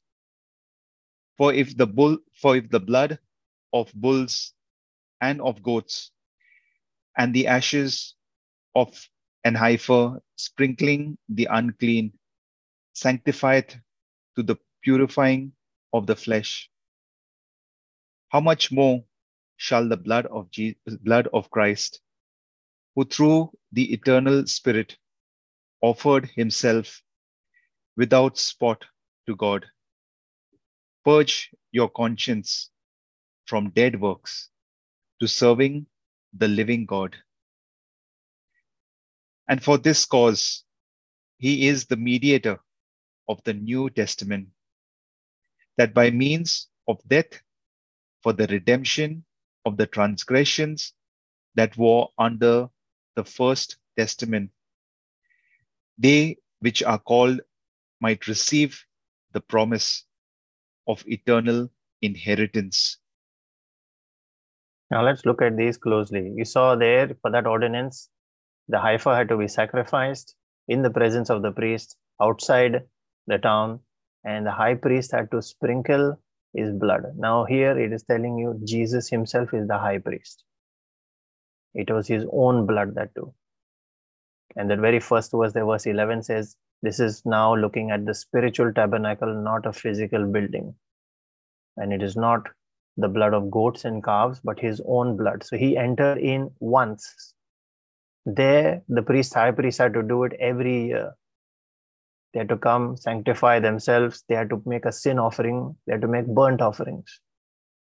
And they had to do, they had to do it again and again and again. Even if you look at this journey that we've been going through, the different covenants as well, there had to be multiple attempts for redemption again and again. And each time God said, let's make a new covenant. Now I've said last time I won't do this, so I'm going to change that and not do that. We'll do a different one. Where after Noah, he said, I will never again flood the whole earth. So there now, this line here says, He entered into the holy place once and he obtained eternal it's not just temporary, eternal redemption for us once and for all by his own blood. So it's not just sanctifying or purifying the blood. Now, verse 13 is what we're looking at. Not just sanctifying or purifying the flesh, but sanctifying us in spirit, raising us up. That's what his blood does. That's that next verse saying to you, purging your conscience from dead works, quickening your spirit, So now he's become our mediator. Starting with he is the high priest, he is now your mediator as well. And it is through him then that redemption is made. So what he really did here is God really looked at all those previous covenants and said, let us establish a new one, a better one, and a permanent one. So that we don't need to go through that process again and again and again. And anyone that now comes through this covenant gets that eternal redemption that we saw in, in verse 12. So this sacrifice that Jesus made was not, not like any of the others, the, the like rams and bulls. We saw that Cain and Abel made sacrifices as well. Cain's wasn't acceptable, but Abel's was acceptable. Jesus offered an even better sacrifice, one made with his own blood, that of an ageless lamb, not just a one year old lamb now, an ageless lamb. And this for forgiveness of sins and the ratification of that covenant that he made through it. What we are seeing here, the eternal redemption, the promise of salvation once and for all. And that's why at his memorial meal, now, if you look at Matthew 26, verse 27 to 28, we saw there's a sign, a symbol, and a memorial meal. Brother Savio, can we go to Matthew 26, verse 27 and 28? I hope you are joining the dots now. How it started, where it started, from the Passover to an ordinance to now the new covenant, and then as part of the new covenant, there's a sign and a memorial meal as well. Now, this is the memorial meal.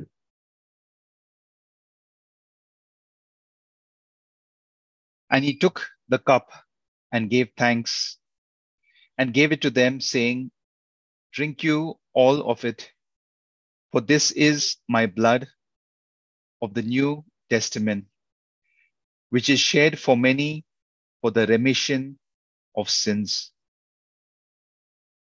the blood of his covenant, the covenant that he made, that my blood is shed.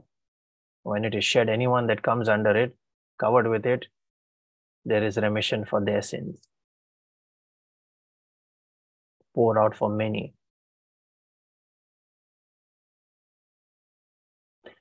To remember here is that covenants that typically, like we said, typically set up that uh, uh, a memorial as well. And a memorial meal in the old in the old testament in the the passover in the mosaic time in exodus they had a meal as well that they ate. They ate the passover between the two evenings. That was their memorial meal here in jesus it was his bread and uh, the breaking of bread and the cup that he shed here that was his memorial meal we spoke of the signs in this case the memorial of the covenant that Jesus established with us. Not a rainbow, not circumcision. The sign or the memorial that he established for us was his cross. His body and blood, and now his cross, the memorial meal and the memorial sign. Type amen if you are understanding now how these covenants are working. They follow the same pattern. Each of them have that same pattern there just that they are different in each case. And then when you understand it, you're able to join those dots there. Now we just saw in Hebrews 9 there where he entered once into the holy place. Now, what that entered once into the holy place did for you? When you look at um, his death, the veil in the temple was torn in two when he gave up his spirit that opened up the Holy of Holies. The Holy of Holies was typically within the tabernacle, the innermost layer, and only the high priest entered there, that once a year. That was a very difficult one because if he was found with blemish, with the stain of sin, he would die there itself. He entered into that. No one else could enter. He became our high priest. He entered, used his own blood. Now the veil of that temple was torn into, opening up the Holy of Holies, giving us access. giving us access.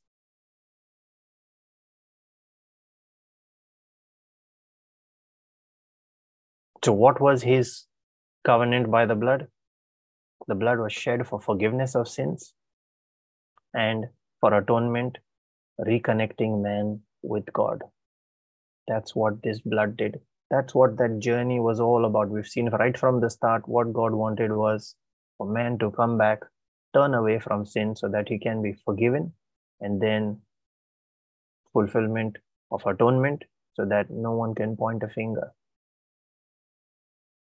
so now when you look at revelations 12 11 that says they overcame the accuser by the blood of the lamb and the word of their testimony this is that overcoming he can no longer point a finger and say guilty So what did this? So what did Jesus mean when he said now at this at his memorial meal when he said, This cup is the new covenant in my blood. When you drink it, when you accept it through your faith, then you become one with Him. When you become one with Him, His blood speaks for you. How does it speak? Let's look at Romans 8, verse 33 and 34. Brother Savio, can we please go to Romans 8, verse 33 and 34?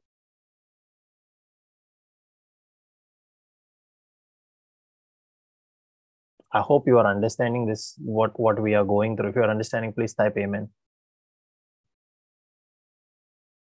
It is pretty deep, but once you get that understanding of it, this blood covenant is key in what we use in our prayer. Then next time when you say, by the blood of Jesus, I cover this person in blood of Jesus, you know. The Bible says, you shall know the truth and the truth shall set you free. What you know will only set you free. What you do not know, you might claim, oh, by the stripes and wounds of Jesus, 1 Peter 2.24. No healing. Only what you know, not what you say without knowing shall set you free.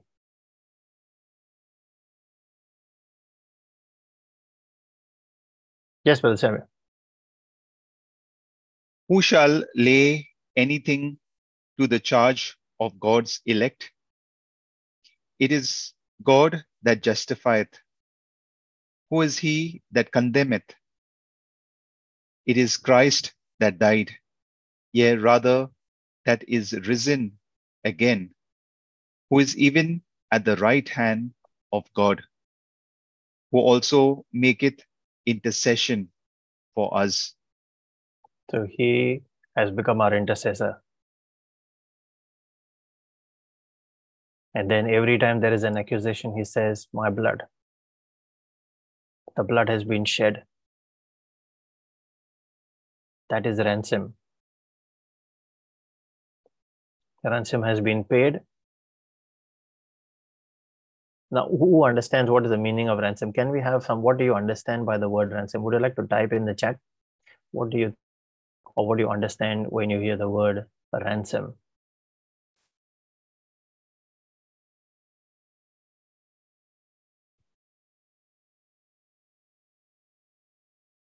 Brother Savio, what do you understand by that word ransom? Uh, ransom is uh, a payment in exchange for something that we that we need. So it's it's paid in exchange for it. Yes. Yes, it's like a payment, a price. Someone has said price as well. In exchange for a prisoner. Yes. It's a payment made to free someone that has been kidnapped or kept captive. Now look at yourselves. Does that sound familiar? Look at everything around us. When we were saved, the time before we were saved, Satan fooled people into committing sins and then took hold of them. He did that right from Adam. We remained under his slavery. He stole that key from Adam, and then Jesus had to go down to hell to take it back. Free man from that slavery. So it's not just that, but also to face allegations for that sin, that we may be liable to judgment when we committed those sins. He's called the accuser of our brethren. When they are standing there as prisoners, waiting for the curse of the law to come upon them, then you have this intercessor that comes in. And he says, The blood has been shed. Whatever the price had to be paid, so that they can be free from the curse of the law. That price has been paid. That's our ransom. But when we look at people, unfortunately, almost all of us, before we were saved and received salvation, were standing in that same queue waiting, waiting to be judged. An important thing why blood is because the life of anything is in the blood. And blood has always, since ancient times, been used as ransom. In the time of Moses, it was eye for an eye. That was part of the law. In the Old Testament, blood was used for atonement. We saw that in the Levitical ordinances as well, there.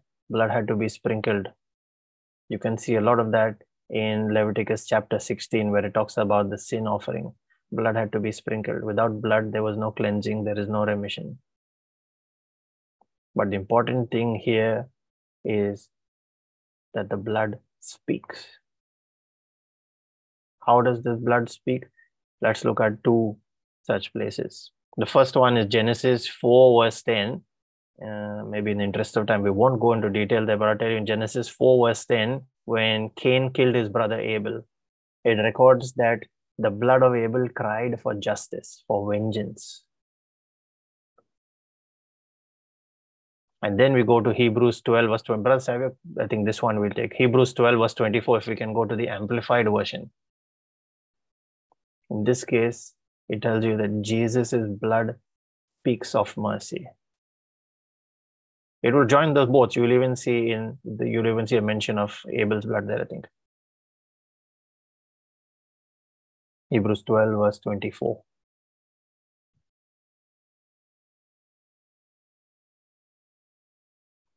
And to Jesus, the mediator of a new covenant, uniting God and man, and to the sprinkled blood, which speaks of mercy, a better and nobler and more gracious message than the blood of Abel, which cried out for vengeance. So you see, his blood speaks as well. Abel's blood cried for vengeance, his blood cries for mercy. That's the difference. we saw earlier in Romans 8, verse 33 34, he was our intercessor. It says here as well Jesus, the mediator. He puts God in remembrance. He reminds him of this covenant. And that blood speaks. It speaks over your life, it speaks over my life. That's his intercession. And this then becomes the the mystery of galatians 2 verse 20 now brother savio can we look at brother see here the key word for us to look is what's in the bracket the uniting god and man now uniting jesus and you let's look at galatians 2 verse 20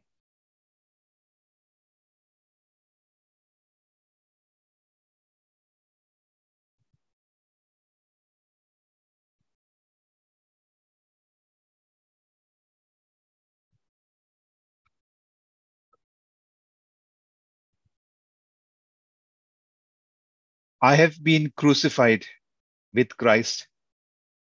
That is, in him I have shared his crucifixion. It is no longer I who live, but Christ lives in me. The life I now live in the body, I live by faith, by adhering to, relying on, and completely trusting in the Son of God who loved me and gave himself up for me. So I have been crucified with Christ. When he died in his death, I died too. I died in the flesh. I died to sin. That's what this is. And his blood speaks over me. So the life that I now live is the life that I have received when I am redeemed. I live it by that faith because that faith is what brought me the redemption. Romans 10, verse 9 and 10. When I believed in my heart, I confessed with my lips by that faith.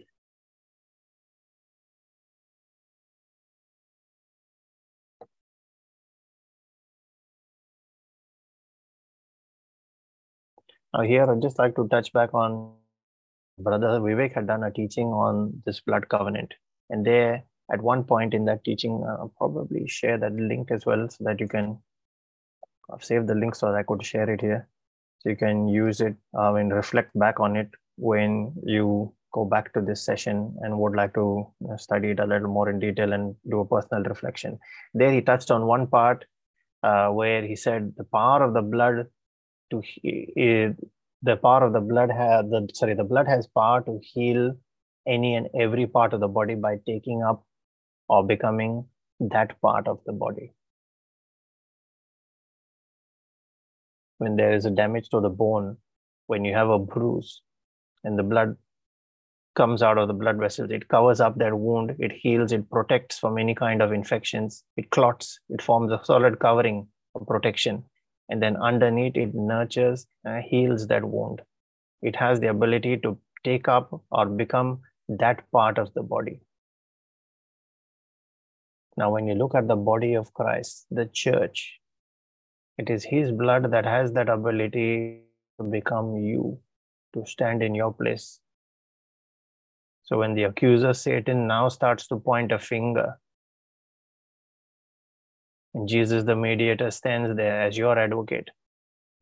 Jesus says, This person has died and he takes your place. His blood replaces this part of his body, replaces you. And that's when the great divine exchange is taking place.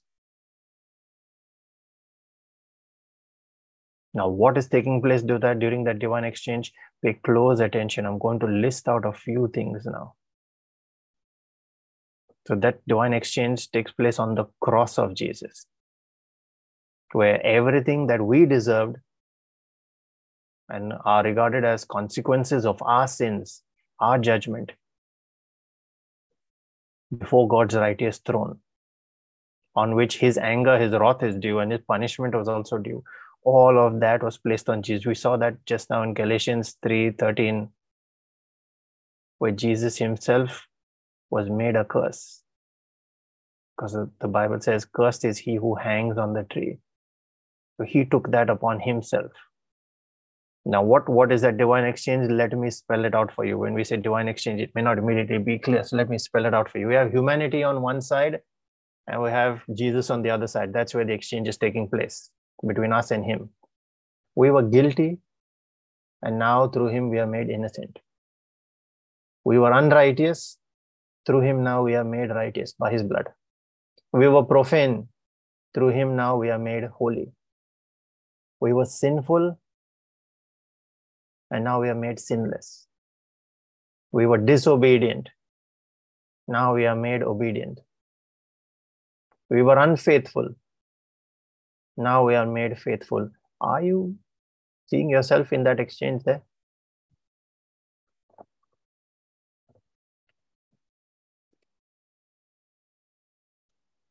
Are you able to see yourself in that exchange there?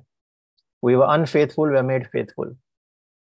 We were self willed, now we are surrendered to God. We were full of pride, now we are made humble. Now we are generous and giving. Is that happening in your life? We were hateful, now all you feel is love. We were unforgiving, and now we are forgiving. We were vengeful, now you start thinking of mercy. We were violent, now we are peaceful. We were dishonest, now we are truthful. We were immoral, now we are made pure.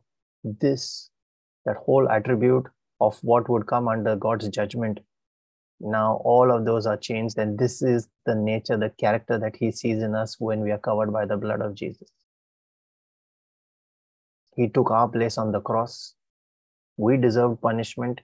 He was punished in our place. We deserve to die. He died in our place. We deserve the consequences for our own sin that we willingly did, knowingly or unknowingly. He took the consequence for it. He bore the blame. He bore the shame on that cross. We deserve to go to hell. He even went to hell for us. We saw that. We see that, I think, in, in, in the book of Jude, I guess. But he went to hell and then rose again. Because of Jesus, we can benefit from all of this simply on the basis of what he achieved for us at Calvary. We can enter into that great exchange. It's like literally taking, you know, wearing his clothes over yours. You see a symbolic mention of that in the prodigal son as well. He was dirty, filthy when the when he came back and the father saw him long way ahead and came running towards him. The first thing he did was, doesn't matter if you're filthy, let me put a robe on you. He didn't say, let me wash you. Let me put the finest robe on you. the finest robe through the blood of Jesus. So that what you are then seeing is all these things that we spoke about being forgiving, being merciful, peaceful, truthful, pure. All of those is now what is seen when you are dressed in that robe. And he says, not guilty. Enter into my house.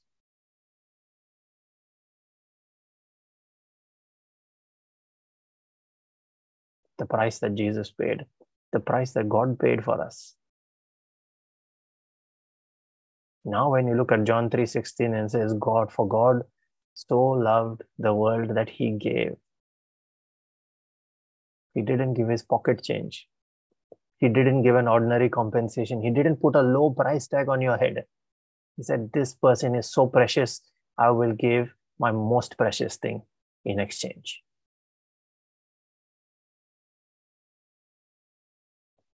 It's very deep. Now, when you attend Mass, and during Mass, when the priest raised the host, and you say, Lord, I am not worthy that you should enter under my roof. Now look at it with this meaning. What do you understand from it, and what does it, what feeling does it stir up within you? How intense is that? When we realized how worthless we were. And yet he says, No, covered in that robe now, the robe of his righteousness, you are made worthy. God says, My precious child, come.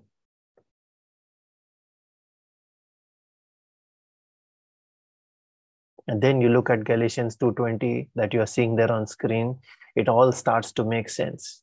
It is no longer I who live, but my Christ who lives in me. What is that Christ living in you? All of these things that you gained by that exchange, that divine exchange that have now taken on your nature. And the Holy Spirit takes each of these characters, He starts working upon your nature and saying, Let's make that come to pass in reality. Now the exchange is taking place. Let the fruit of that nature be seen, the fruit of the Spirit. He's working within our lives.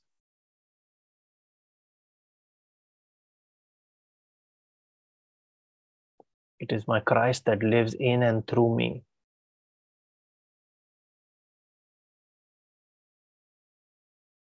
And his blood has been shed, so the penalty paid in full. Atonement has been made according to God's prescribed ordinance. So this accused person now is free to go. God says, yes, according to the law, it is correct. Not guilty. Atonement complete. Person is redeemed. Person is free to go. Free to go where? Go back to your origins. Adam was exiled from God's kingdom from the Garden of Eden. So, going back to where he was exiled from, look at the prodigal son he imposed self-exile. Most of us actually, did, the Adam did the same. It was self-exile. He forced it upon himself by breaking the, the instruction that was given, by not following it. But now you can go back to your father's house. The prodigal son is that whole journey summarized within a small parable. Back to your father's house, back to God's kingdom. So, where the relationship between you and God, your father, is restored what was the symbol of that restoration? That veil that was torn apart in two. I hope you are getting it. I hope you are joining those dots there now. The Holy of Holies, the very glory of God that Adam lost when he was thrown out of the Garden of Eden. That Holy of Holies now accessible. That glory of God now once again accessible. and the important thing is, God didn't stop there he gave each one his spirit. That's the baptism of the spirit. So that now, when his glory is restored to the person, they are once again back to where Adam was before he sinned. Complete restoration. Are you understanding why we are looking at this journey in this way? That's what each of us must strive to get towards. This is salvation. When the person is not just free to go, but is now led by the Spirit and so comes back to God. Powerful. I hope you are understanding it. So let's look at what the blood does for us now. Sorry, it's going a little over time. I just want to finish a few quick things. Let's look at what the blood does for us. Few observations. Um, in the interest of time, we won't go to those scriptures on screen, but if someone can just type them, Sister Jane, if you could just type them in the chat, that'll be good. Revelations 12, verse 11. We touched upon it earlier. So they overcame the accuser by the blood of the Lamb. Overcoming is one of those parts that the blood plays. No accusation can stand against you. Now, when you look at Isaiah 54, verse 17, it says, Everyone that accuses you, you shall condemn them. Connect these Revelations 12, 11 to Isaiah 54, verse 17.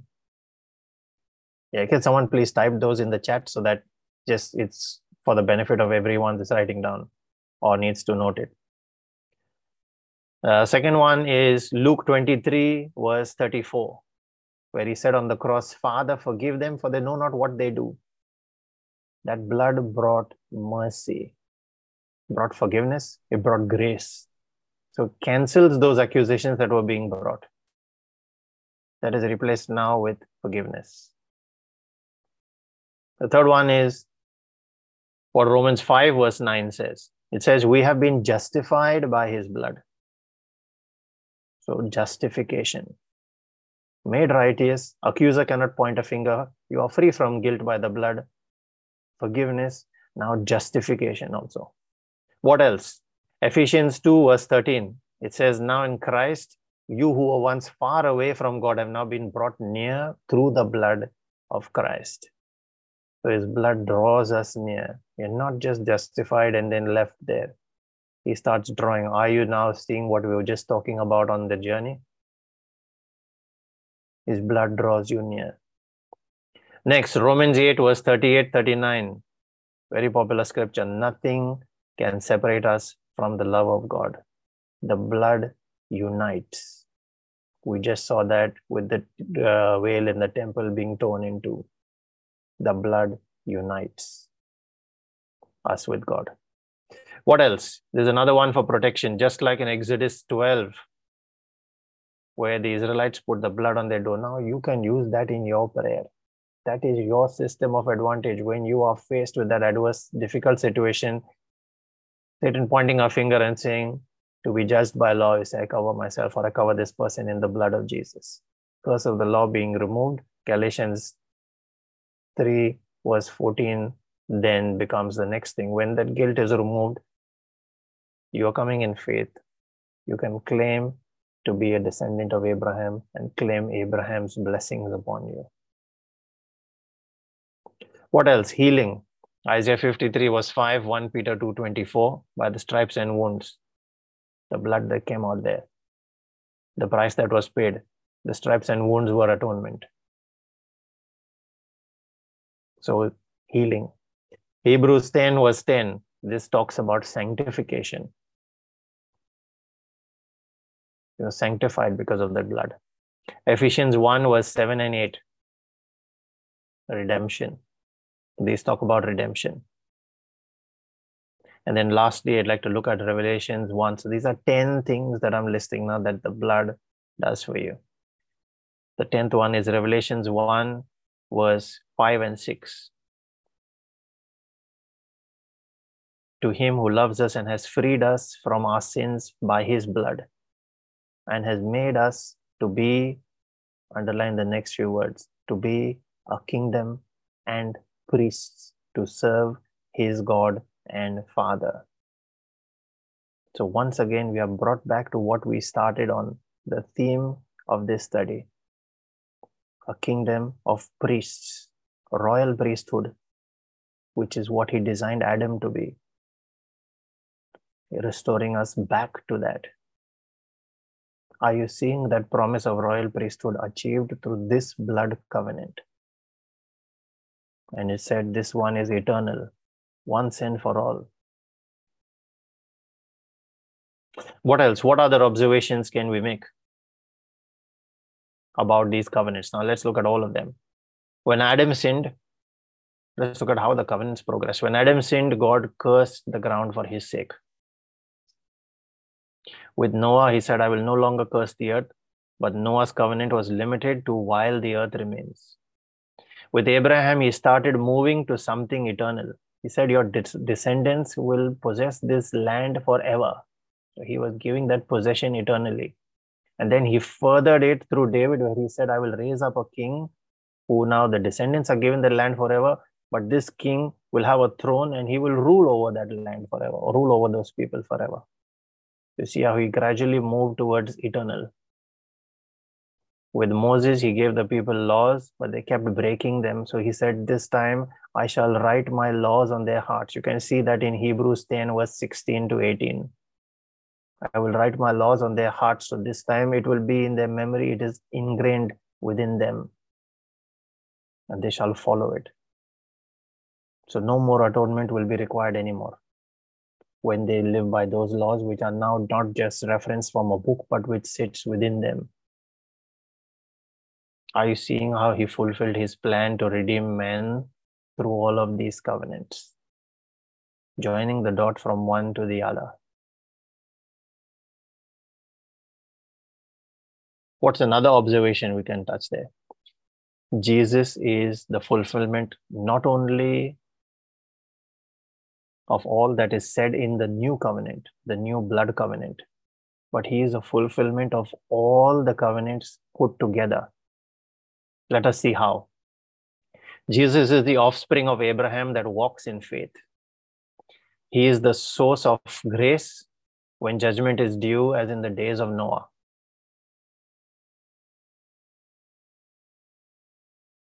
He leads his people out of bondage to sin and death, out of that bondage into life in God's kingdom in the promised land.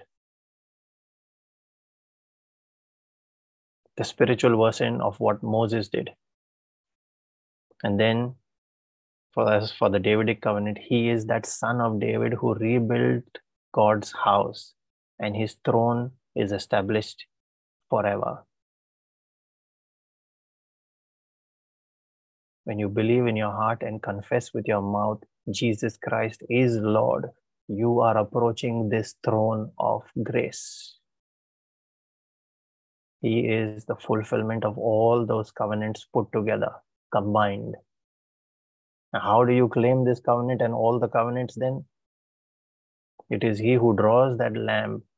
Oh, sorry, it is He that lamb that draws all His people.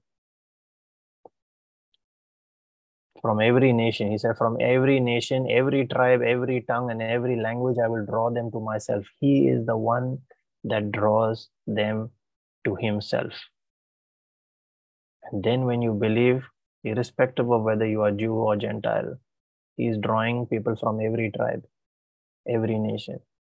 When they believe in their heart and confess with their mouth that God raised Jesus from the dead, it says they shall be saved that's it. So when he completed all that was to be done on the cross he now said it is finished accomplished done. That faith of abraham has now come full circle in your life. And god honors it and he gives you his spirit to dwell in you now you become that tabernacle. It is no longer something that is made out as a tent in a structure anywhere. Are you seeing now how he puts his laws in your heart? He puts his tabernacle within you. The fulfillment of his plan right from Genesis. You don't need to go into a temple somewhere. You are his temple. 1 Corinthians 6 17 to 19. That's his plan to restore his relationship with men. And that's what all these covenants were all about that journey coming full circle. I hope you are getting it.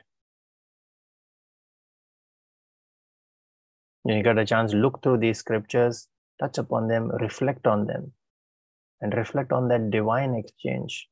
You see how your mass becomes so much more beautiful when you think of all these things. Then, when you say, Lord, I am not worthy, you should enter under my roof, you will truly mean it when you know where you are, when you know what your flesh is capable of doing. And yet, he says, Come, Come as you are. I'll make that divine exchange work for you. An important thing, lastly, before we close, I want to touch on is if you are thinking these were covenants that were made thousands of years ago with people back then, maybe God has forgotten. Or are they even valid for us today? The one thing to note is He is faithful. Hebrews 10, verse 23, that says, God, He who promised is faithful. Brother Savio, can we take Hebrews 10, verse 23? See for it for yourself.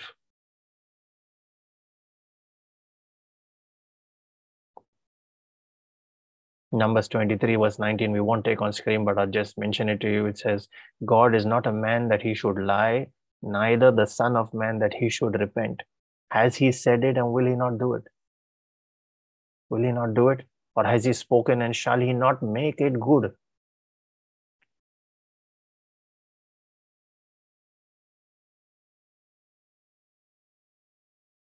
Yes, go ahead, Brother Savio. Let us seize and hold tightly the confession of our hope without wavering.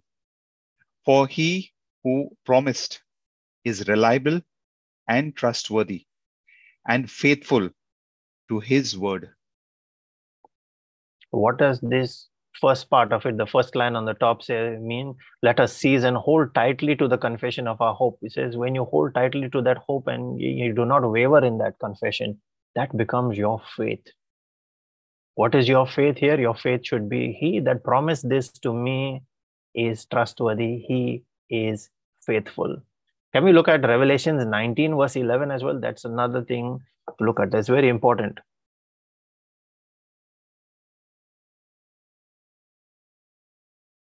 and then just one more scripture after this and we will we will end today's session apologies for taking longer but i just wanted to complete this blood covenant and this part all of it in in one session so that it's not breaking in between.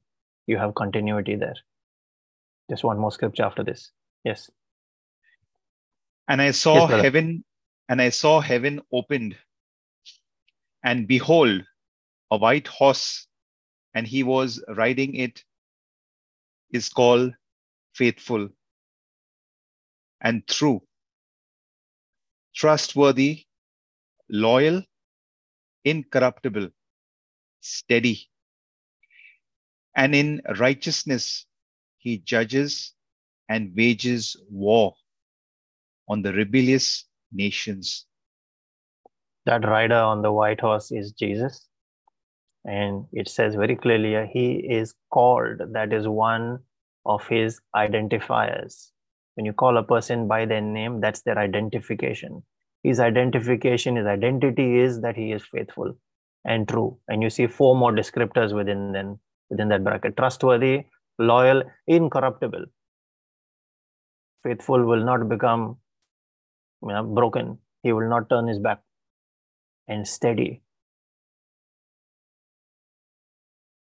faithful. That's his identity, his name. Now let's look at how God was faithful to his people. We've seen what happened in uh, right from the days of Abraham, and uh, and um, the people went into Exodus. Brother, can we go to Joshua 21 verses 43 to 45?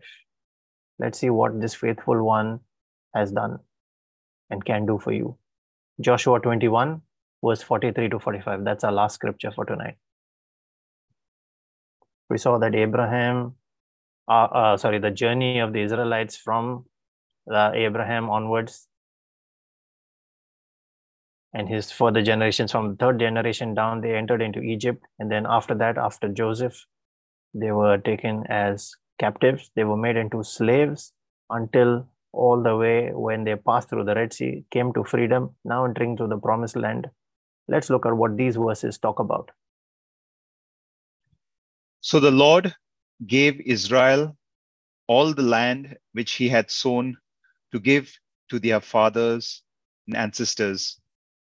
And they took possession of it and lived in it.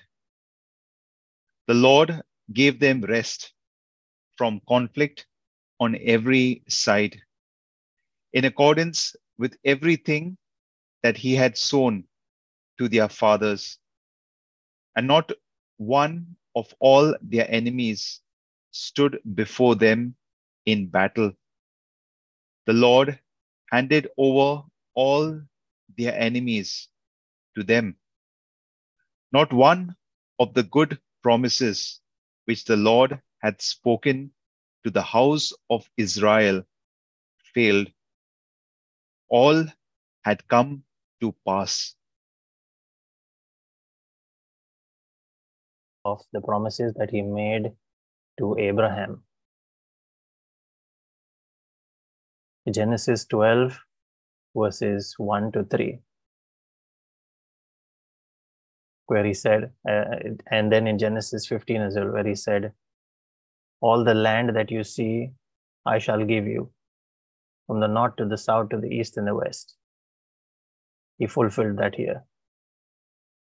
And he said in Genesis 12, verse 3, I will bless those that bless you, I will curse those that curse you. Are you seeing verse 44 here? He gave them rest from every side in accordance with everything that he sworn to their fathers. Not one of their enemies stood before them in battle. I will curse those that curse you.